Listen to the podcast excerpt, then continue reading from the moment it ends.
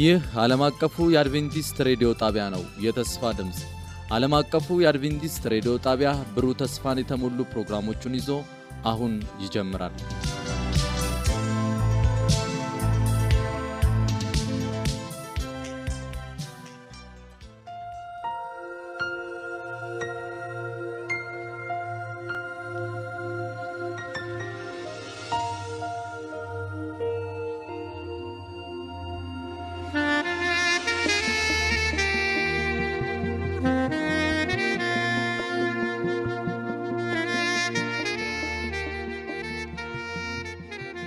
ሰላም ጤና ስጥልን። የተወደዳችሁ የዓለም አቀፉ የአድቬንቲስት ሬዲዮ አድማጮች እንደምን አላችሁ? ወቅታዊ መልእክት በሚል ርዕስ በፓስተር ኤፍሬም ዳዊት አማካኝነት እጅግ የሚያነቃቃና የሚባርክ ፕሮግራም ይዘንላችሁ እንቀርባለን። አድማጮቻችን ይህንን ፕሮግራም እርስዎም ሌሎችንም ጓደኞችን ጋብዘው እንድትከታተሉ እንጋብዛችኋለን። መልካም የበረከት ጊዜ እንዲሆንላችሁ እንመኛለን።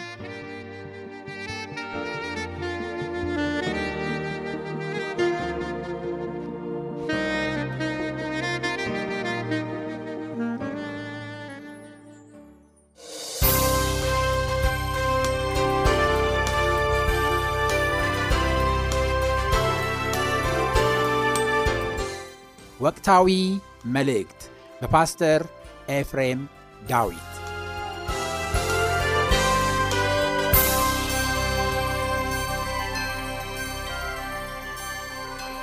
እንግዲህ አመንዝራይቱ ተቀምጣ ያያቸው ውሃዎች ወገኖች፣ ብዙ ሰዎች፣ ህዝቦችና ቋንቋዎችም ናቸው። ራእይ 17 ቁጥር 15 ያ ውሃ የማይረጋው የሚንቀሳቀሰው ውሃ ብዙ ህዝብን ነው የሚወክለው። ከዚህ በተቃራኒ ያለው ምድር ደግሞ ህዝብ የሌለበትን ስፍራ ነው። እንግዲህ ከሮም ዛሬ ከአውሮፓ ምድር በምዕራብ በኩል ስትሄዱ ያው አትላንቲክ ውቅያኖስ አለ። ከዛ ቀጥሎ ያለው ግን መንግስት የተባበሩት የአሜሪካ ምድር ነው።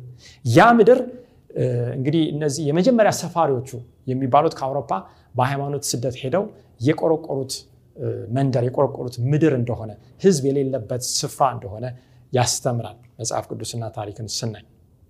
የመጀመሪያው አውሬ ከውሃ ወይም ከባህር፣ የሁለተኛው አውሬ ከምድር ወጣ፣ ከትክክለኛው ስፍራ ይነሳል። ለማጠቃለል ይህንን ሀሳብ ባህር የሚወክለው ሰዎች ችምችም ብለው የሚኖሩበትን አካባቢ ከሆነ ምድር የሚወክለው ደግሞ ምን አይነት ነው? በተቃራኒው ሰዎች በብዛት የማይኖሩበትን አካባቢ ነው። እንግዲህ ሶስተኛው አዲስ የተቋቋመ መንግስት ይሆናል። ምክንያቱም ከዚህ በፊት እንደ ዳንኤል ምዕራፍ ሰባት አንድ አውሬ ወጥቶ ሌላ አውሬ ደግሞ ያንን ሽሮ ባቢሎንን ፋርስና ሜዶን አጥፍቶ ከዛ ግሪክ ደግሞ ሜዶንና ፋርስን አጥፍቶ ግሪክን ደግሞ ሮም አጥፍቶ አይደለም፣ አዲስ የተቋቋመ መንግስት ይሆናል። አራተኛው ፍንጭ ደግሞ ምንድነው? በፍጥነት ያድጋል። በፍጥነት ያድጋል። በተለይ ትንቢት እና የመለኮት እጅ ከዚህ ጀርባ እንዳለ የምናየው ሌሎች ብዙ አስፈላጊ የሆኑ resourceኦች ወይም የተፈጥሮ ጸጋዎች እና ወይም ከሌላ አገር የመጡ ነገሮች ሳይሆኑ በፍጥነት ትንቢትን ለማሟላት በሚመስል መልኩ ያደገ መንግስት፣ ዓለም አቀፍ ተጽዕኖ ማሳደር የቻለ መንግስት ነው ማለት ነው።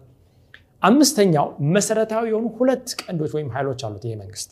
አምስተኛው ፍንጫች ሁለቱ ቀንዶች የአሜሪካን ብልጽግና አሁን ያደረጉት ምንድን ናቸው? የሲቪል እና የሃይማኖት ነፃነት ናቸው። የመጀመሪያው መንግስት ያለ ንጉስ መመራት አለበት ነው። ምክንያቱም ንጉስ ፈላጭ ቆራጭ ነው በሁሉም በሃይማኖታዊም ሆነ በሌላውም ጉዳይ no no እኛ የምንፈልገው መንግስትን ነው የምንፈልገው። ይሄ ደግሞ ያለ ንጉስ። ሁለተኛውስ ሃይማኖት ቤተክርስቲያን church ያለምን ያለ ጳጳስ። ምክንያቱም አብዛኞቹ የአገሪቱ መስራች እንዲሁም ደግሞ የህገ መንግስት ጸሐፊዎች ምኖች ናቸው ከአውሮፓ በስደት ለነፃነት ፍለጋ ለህሊና ነፃነት ብለው የመጡ ናቸው። ስለዚህ መንግስት ያለ ንጉስ፣ ሃይማኖት ያለ ጳጳስ፣ republicanism government without king፣ Protestantism church without pope የሚለውን መርህ ይዘው ነው የተነሱት። ይህ በሚሆንበት ጊዜ የክርስቶስ ቃል ነው እና ሀገር ያድጋል። ለምን? የቄሳርን ለቄሳር የእግዚአብሔርን ለእግዚአብሔር። ቄሳርንና እግዚአብሔርን ግን ቀላቅሎ ስራ ለመስራት የሚሞክረው ሴጣን እንደሆነ ተመልክተናል። በተለይ ጌታችን ኢየሱስ ክርስቶስ በማቴዎስ ምዕራፍ አራት ላይ ከሴጣን በተፈተነበት ጊዜ ምንድን ያደረገው? ወደ ከፍታ ቦታ ወሰደውና የዓለምን ሀብት የመንግስታትን ሀብትና ክብር ምን አደረገው? አሳየ። ከዛ ወድቀ ብትሰግድልኝ ይህንን ሁሉ ምን እልሃለሁ? እሰጥሃለሁ። ወገኖች አስቡ የዓለምን መንግስታት አሳየው። ከዛ በኋላ ስግደትን አመጣ። ስግደት የሚገባው ለማን ነው? ለእግዚአብሔር ብቻ። የዓለ መንግስታት ውስጥ የራሳቸው ድርሻ አላቸው። ሰው ከሰው ጋር ያለውን ግንኙነት መብቱን ጠብቀው እንዲሄዱ ያንን በሚተላለፍበት ጊዜ ሰው እንዲቀጡ ሴፍ ተሰጥቷቸዋል። ነገር ግን ሴጣን ያደረገው ምንድን ነው ይህንን መንግስት ሰጠሃለው ወድቀ ስገድልኝ። መንግስትንና ቤተ ክርስቲያንን አንድ አድርግ ነው በሌላ አባባል። ይህ አይሆንም አለ ጌታችን ኢየሱስ ክርስቶስ። ሂድ አንተ ሰይጣን ለጌታ ለአምላክ ብቻ ስገድ እርሱም ብቻ አምልክ ተብሎ ምን ተብሏል? ተጽፏል። ጌታ ኢየሱስ ክርስቶስ ልክ አውሬው እንደቆሰለ ሴጣን የሚቆስልበትን ሰይፍ ነው የመዘዘው ተብሎ ተጽፏል። የመንፈስን ሰይፍ ነው ያነሳው። ዛሬም የእግዚአብሔርን ቃል ማንሳት ያስፈልገናል። በዛ ነው ሴጣንን አሸንፈን ሰማይ የምንገባው። ሌላ ምንም አይነት እርዳታ የለንም። ምንም አይነት እርዳታ የለንም። በመጨረሻ ዘመን እንደውም ሁሉም እርዳታ ይቋረጣል። ምክንያቱም የማይወድቀውና ሰማይና ምድር ያልፋል አይደል የማያልፈው የማን ቃል ነው? የእግዚአብሔር ቃል ነው። ተነግሯል በእግዚአብሔር ቃል በራሱ ላይ ማለት ነው። ስለዚህ ሴጣን ኢየሱስ በሚፈተንበት ጊዜ ተዋርዶ ተመለሰ ለጊዜው። ከዛ በኋላ ግን ሴጣን እንደገና ለቤተክርስቲያን ፈተናውን ይዞ መጣ። በተለይ ለጳጳሱ ከ538 በኋላ የምናየው የቤተክርስቲያን ስርዓት ምንድን ነው አለም የዓለምን መንግስታት ሁሉ አሳየ ለጳጳሱ። ለቤተክርስቲያን ከዛ በኋላ ወድቃ እንድትሰግድ አደረገ። ከዛ በኋላ ሰገደ አለምም ለጳጳሱ ተሰተ ዛሬ በሮም ቁጥጥር ስር ያልሆነ መንግስት ማግኘት እጅግ ከባድ ነው። ይሄ እውነታ ነው። በጀስዊትስ በኢየሱሳውያን ማህበር በእነዚህ ሚስጥር ማህበራት ቁጥጥር ስር ያልዋለ መንግስት ማግኘት አይቻልም። የእግዚአብሔር መንግስት ብቻ ነው ከዚህ ነፃ የሆነው። ለዚህ ነው መንግስቴ ከዚህ አይደለችም ያለው ጌታችን ኢየሱስ ክርስቶስ። እንግዲህ ዓለም አቀፍ ተጽዕኖ ማሳደር ይችላል።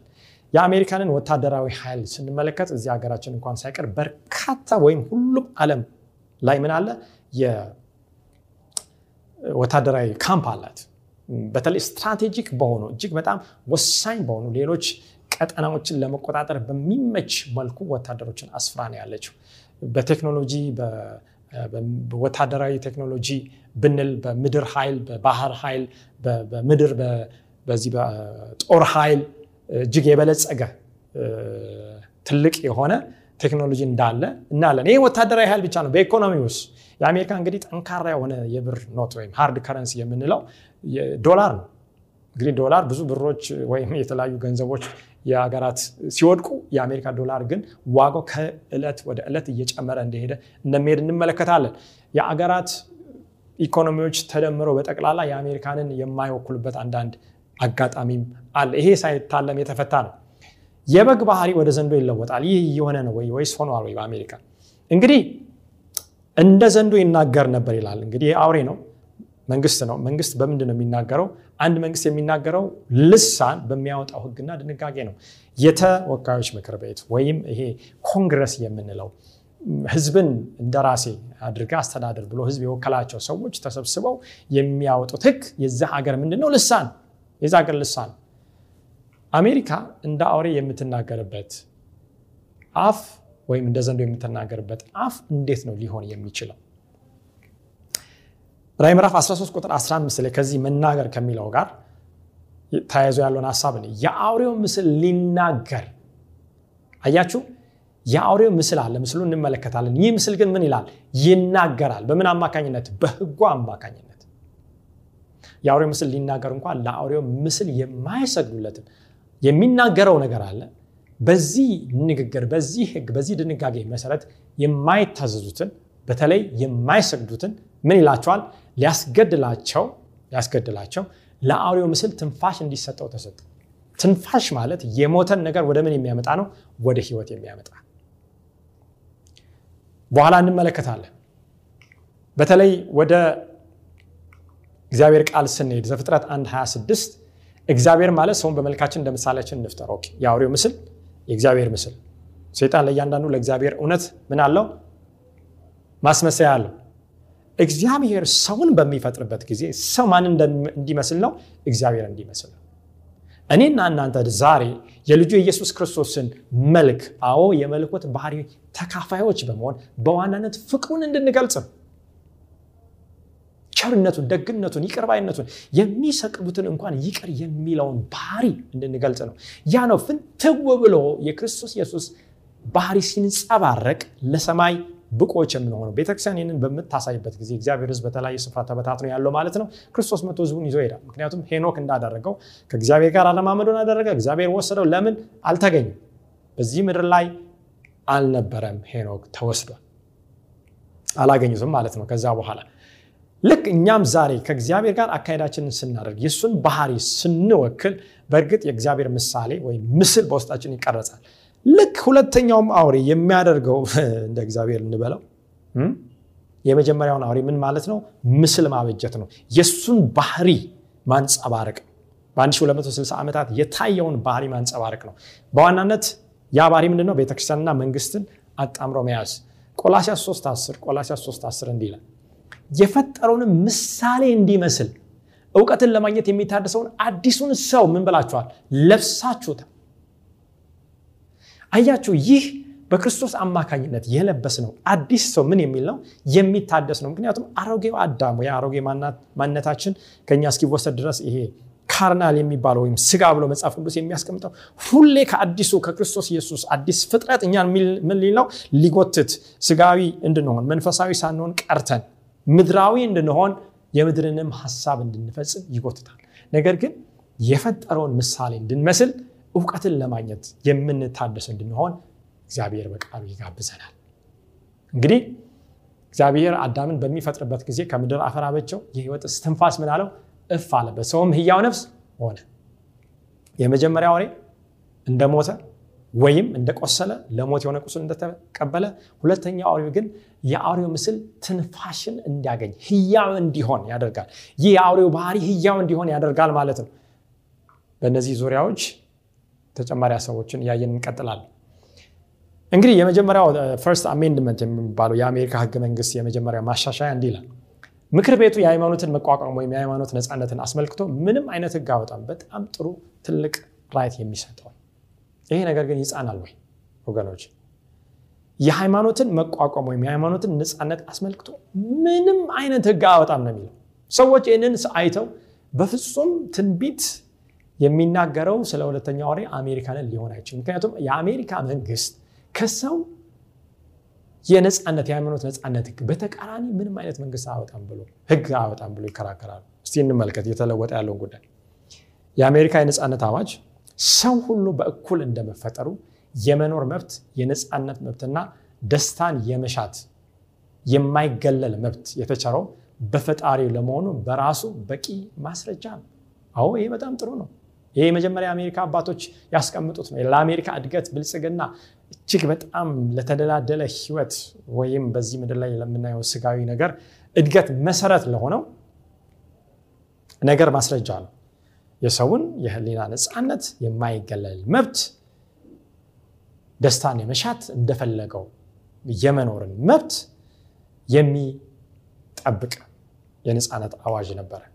ይህስ የበግ ባህሪ ወደ ዘንዶ ተለወጠ ይላል። እስቲ እንመልከት ሆኗል ወይ? በተለይ ይሄ አንድ ዋና ዳኛ ወይም ዊሊያም ሬንኩዌስት የሚባል ሰው እንዲህ አለ። ቤተክርስቲያንና መንግስትን የሚለየው ግድግዳ መጥፎ ታሪክን መሰረት ያደረገ ተምሳሌት ነው። አሁን እንግዲህ ይሄ በሱፕሪም ኮርት ወይም በከፍተኛው ፍርድ ቤት በአሜሪካ ውስጥ አንድ ዳኛ ተደርጎ የተቀመጠ ነው። ይህ የአሜሪካንን አነሳስ ታሪክ የሚያክሰው ነው። መንግስትና ሃይማኖት፣ መንግስትና ቤተክርስቲያን ተለያይተው መቀመጥ እንዳለባቸው ህገ መንግስትንም የጻፉ ሰዎች አስቀምጦ የተነሱትን ታሪክን ጠንቅቆ የሚያክሰው ነው። ነገር ግን ምን አለ? ይህ ግድግዳ እጅግ መጥፎ ነው። separation ኑ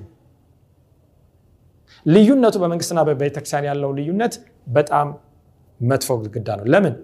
ፍርድ በመስጠቱ ሂደት ጠቃሚነት እንደሌለው የተረጋገጠው ይህ ዘይቤ በግልጽ መቅረት ይኖርበታል። አያችሁ፣ ይህ separation፣ ይህ ልዩነት መቅረት ይኖርበታል። ይህንን ያለው ማነው?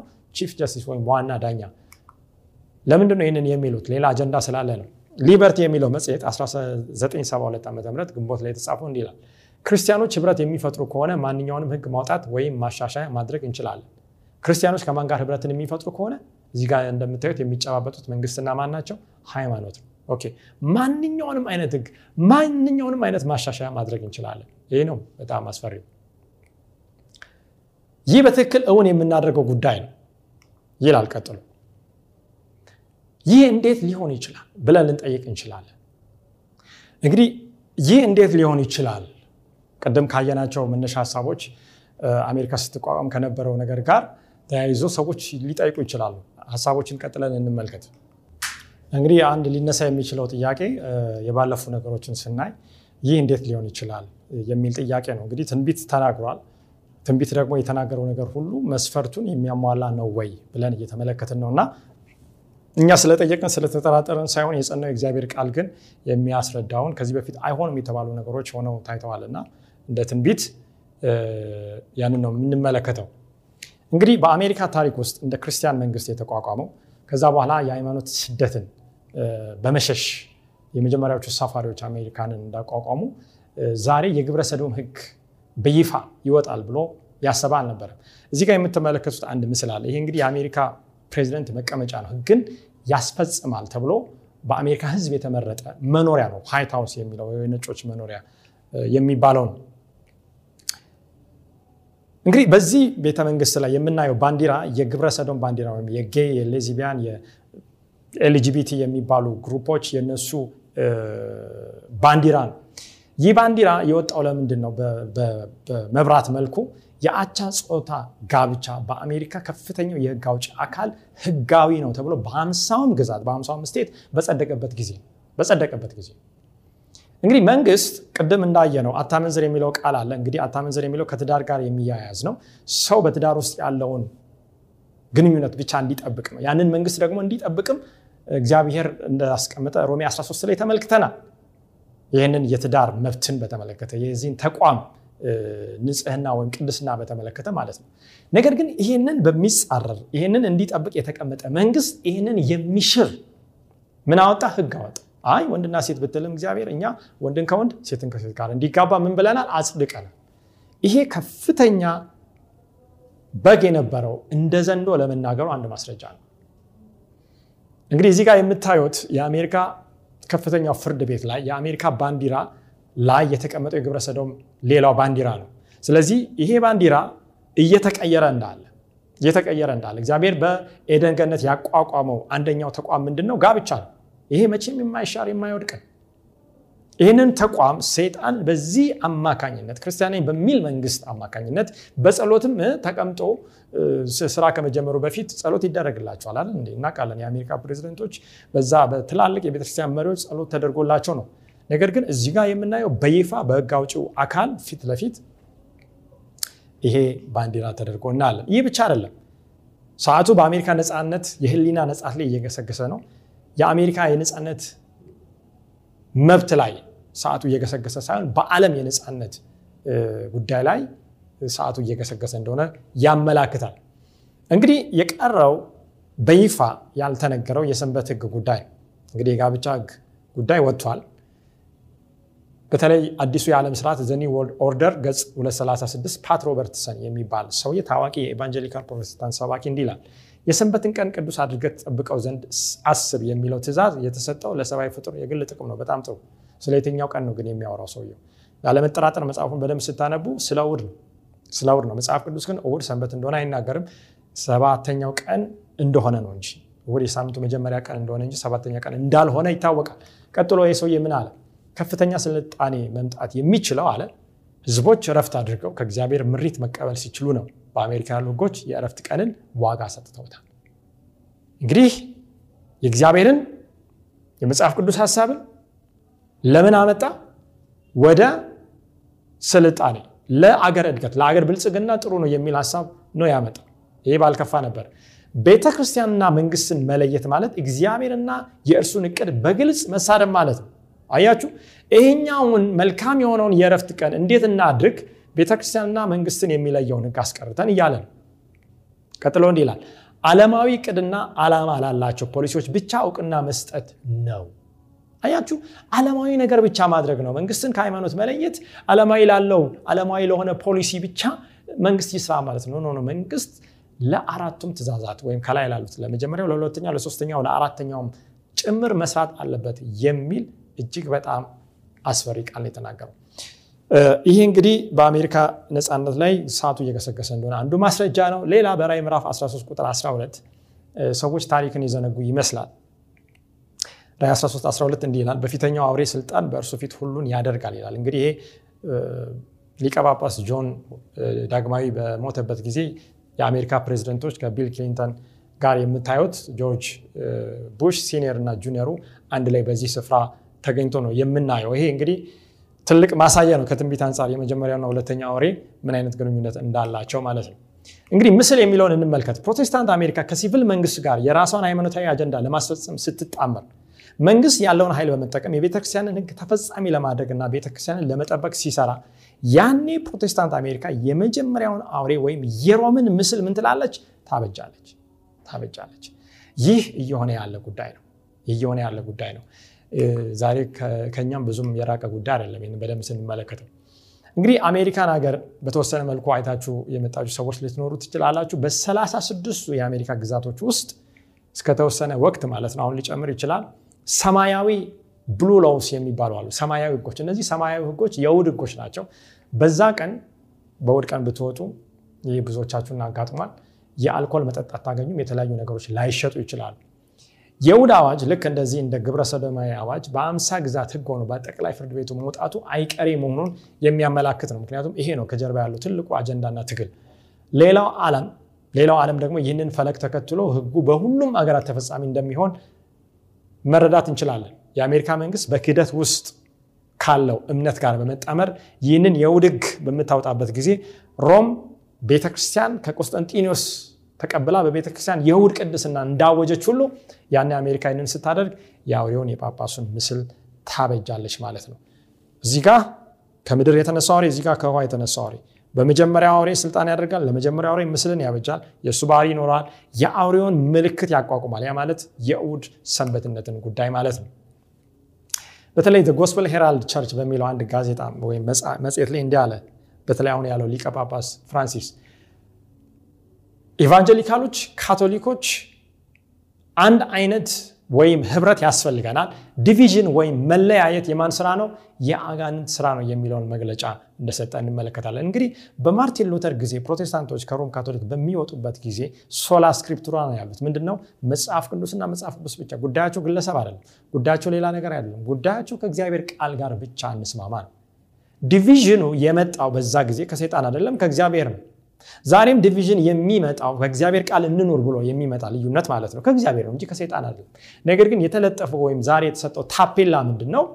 ልዩነትን በምትፈጥሩበት ጊዜ እናንተ ጽንፈኛ ናችሁ፣ አክራሪዎች ናችሁ፣ ወጣ ያላችሁ ናችሁ። ይህ የማይቀር ነው። ይህ ታፔላ ዛሬ መለጠፉ አይቀርም። እንግዲህ ወደ መጨረሻው እየሄድን ሳለ ዛሬ የምናገኛቸው ሊቀ ጳጳስ በሽተኞችን በመጎብኘት በጣም ጥሩ ነው። ህፃናት ላይ በመጸለይ ታማሚዎችን በመጠየቅ ከዛ በኋላ እስር ቤት በመሄድ ለሰዎች በመጸለይ እንዲሁም የእስረኞችን ወይም የጎዳና ተዳዳሪዎችን እግር ማጠብ፣ መሳም የተለያዩ በጣም የሚያሳዝኑ ወይም አንድ ሰው ሊያደርግ የሚገባውን ስራ እየሰሩ ነው ያለው። ይህ ምንም ክፋት የለም። ነገር ግን እዚህ ጋር የምንመለከተው ግለሰቦችን አይደለም። አሁንም የምንመለከተው በተለይ በሮም ጳጳሳዊ ስርዓት ውስጥ ያለ ጀስዊትስ ወይም ኢየሱሳውያን የሚባል ማህበር አለ እና ሊቀ ጳጳስ ፍራንሲስ የመጀመሪያው በሮም ታሪክ ውስጥ ግልጽ በጀስዊት ማህበር ውስጥ ያሉ የመጀመሪያው ሊቀ ጳጳስ ናቸው።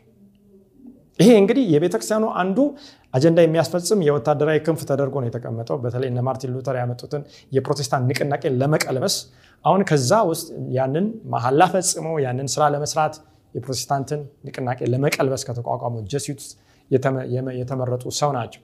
ስለ Jesuits በታላቁ ተጋድሎ 235 እና 236 ላይ የሚናገረውን እንመልከት። ከውጭ ያለውን ባህሪ አይተን አይደለም እኛ። ምክንያቱም ሰው በተለያየ ምክንያት ሊያደርግ ይችላል። ከውጭ የሚደረገውን እንቅስቃሴ መቃወም አይደለም። እዚህ ስዕሎች ምን ስላየን እንደዛ ማሰብ የለብንም። ነገር ግን አስተምህሮ ከጀርባ ያለው ስርዓት system ምንድን ነው?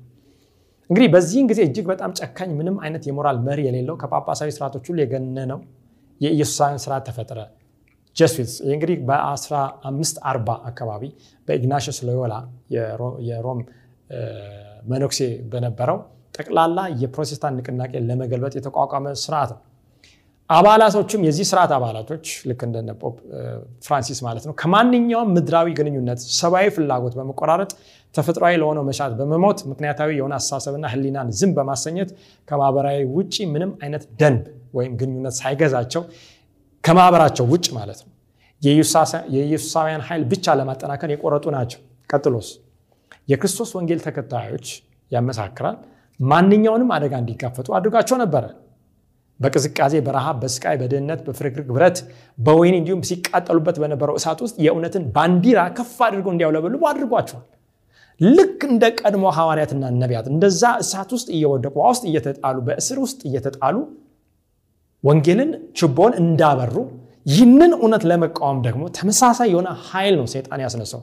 Jesuits የሚባለው Jesuitism የሚባለው ይህንን የወንጌል ኃይል እንዲፋለሙ የእውነትን ኃይል እንዲቃወሙ የ Jesuit ስርዓት አባላቶችን በራሱ ፍልስፍና በማንሆለል ውሸትን በማስታጠቅ አደጋን እንዲጋፈጡ ያነቃቃል inspire ያደርጋል። በዚህ ስርዓት ውስጥ ላለመፈጸም በጣም ትልቅ ነው የሚባል ወንጀል ላለማድረግ የከፋ ነው የሚባል ማታለል አስቸጋሪ ነው የሚባል ማስመሰል የለም። በማቋረጥ ድህነትና ትህትና ውስጥ ለመኖር በመወራረድ ነገር ግን የፕሮቴስታንትን ታድሶ ገልብጦ ለመጣል የሊቀ ጳጳሱን የበላይነት እንደገና መልሶ ለመተካት ይረዳ ዘንድ ሀብትንና ስልጣንን መቆጣጠር የተጠናው ግባቸው ነው የእውነተኛውን የፕሮቴስታንት ታድሶ እንዴት ነው ሰይጣን ሊገለብጥ ያሰበው?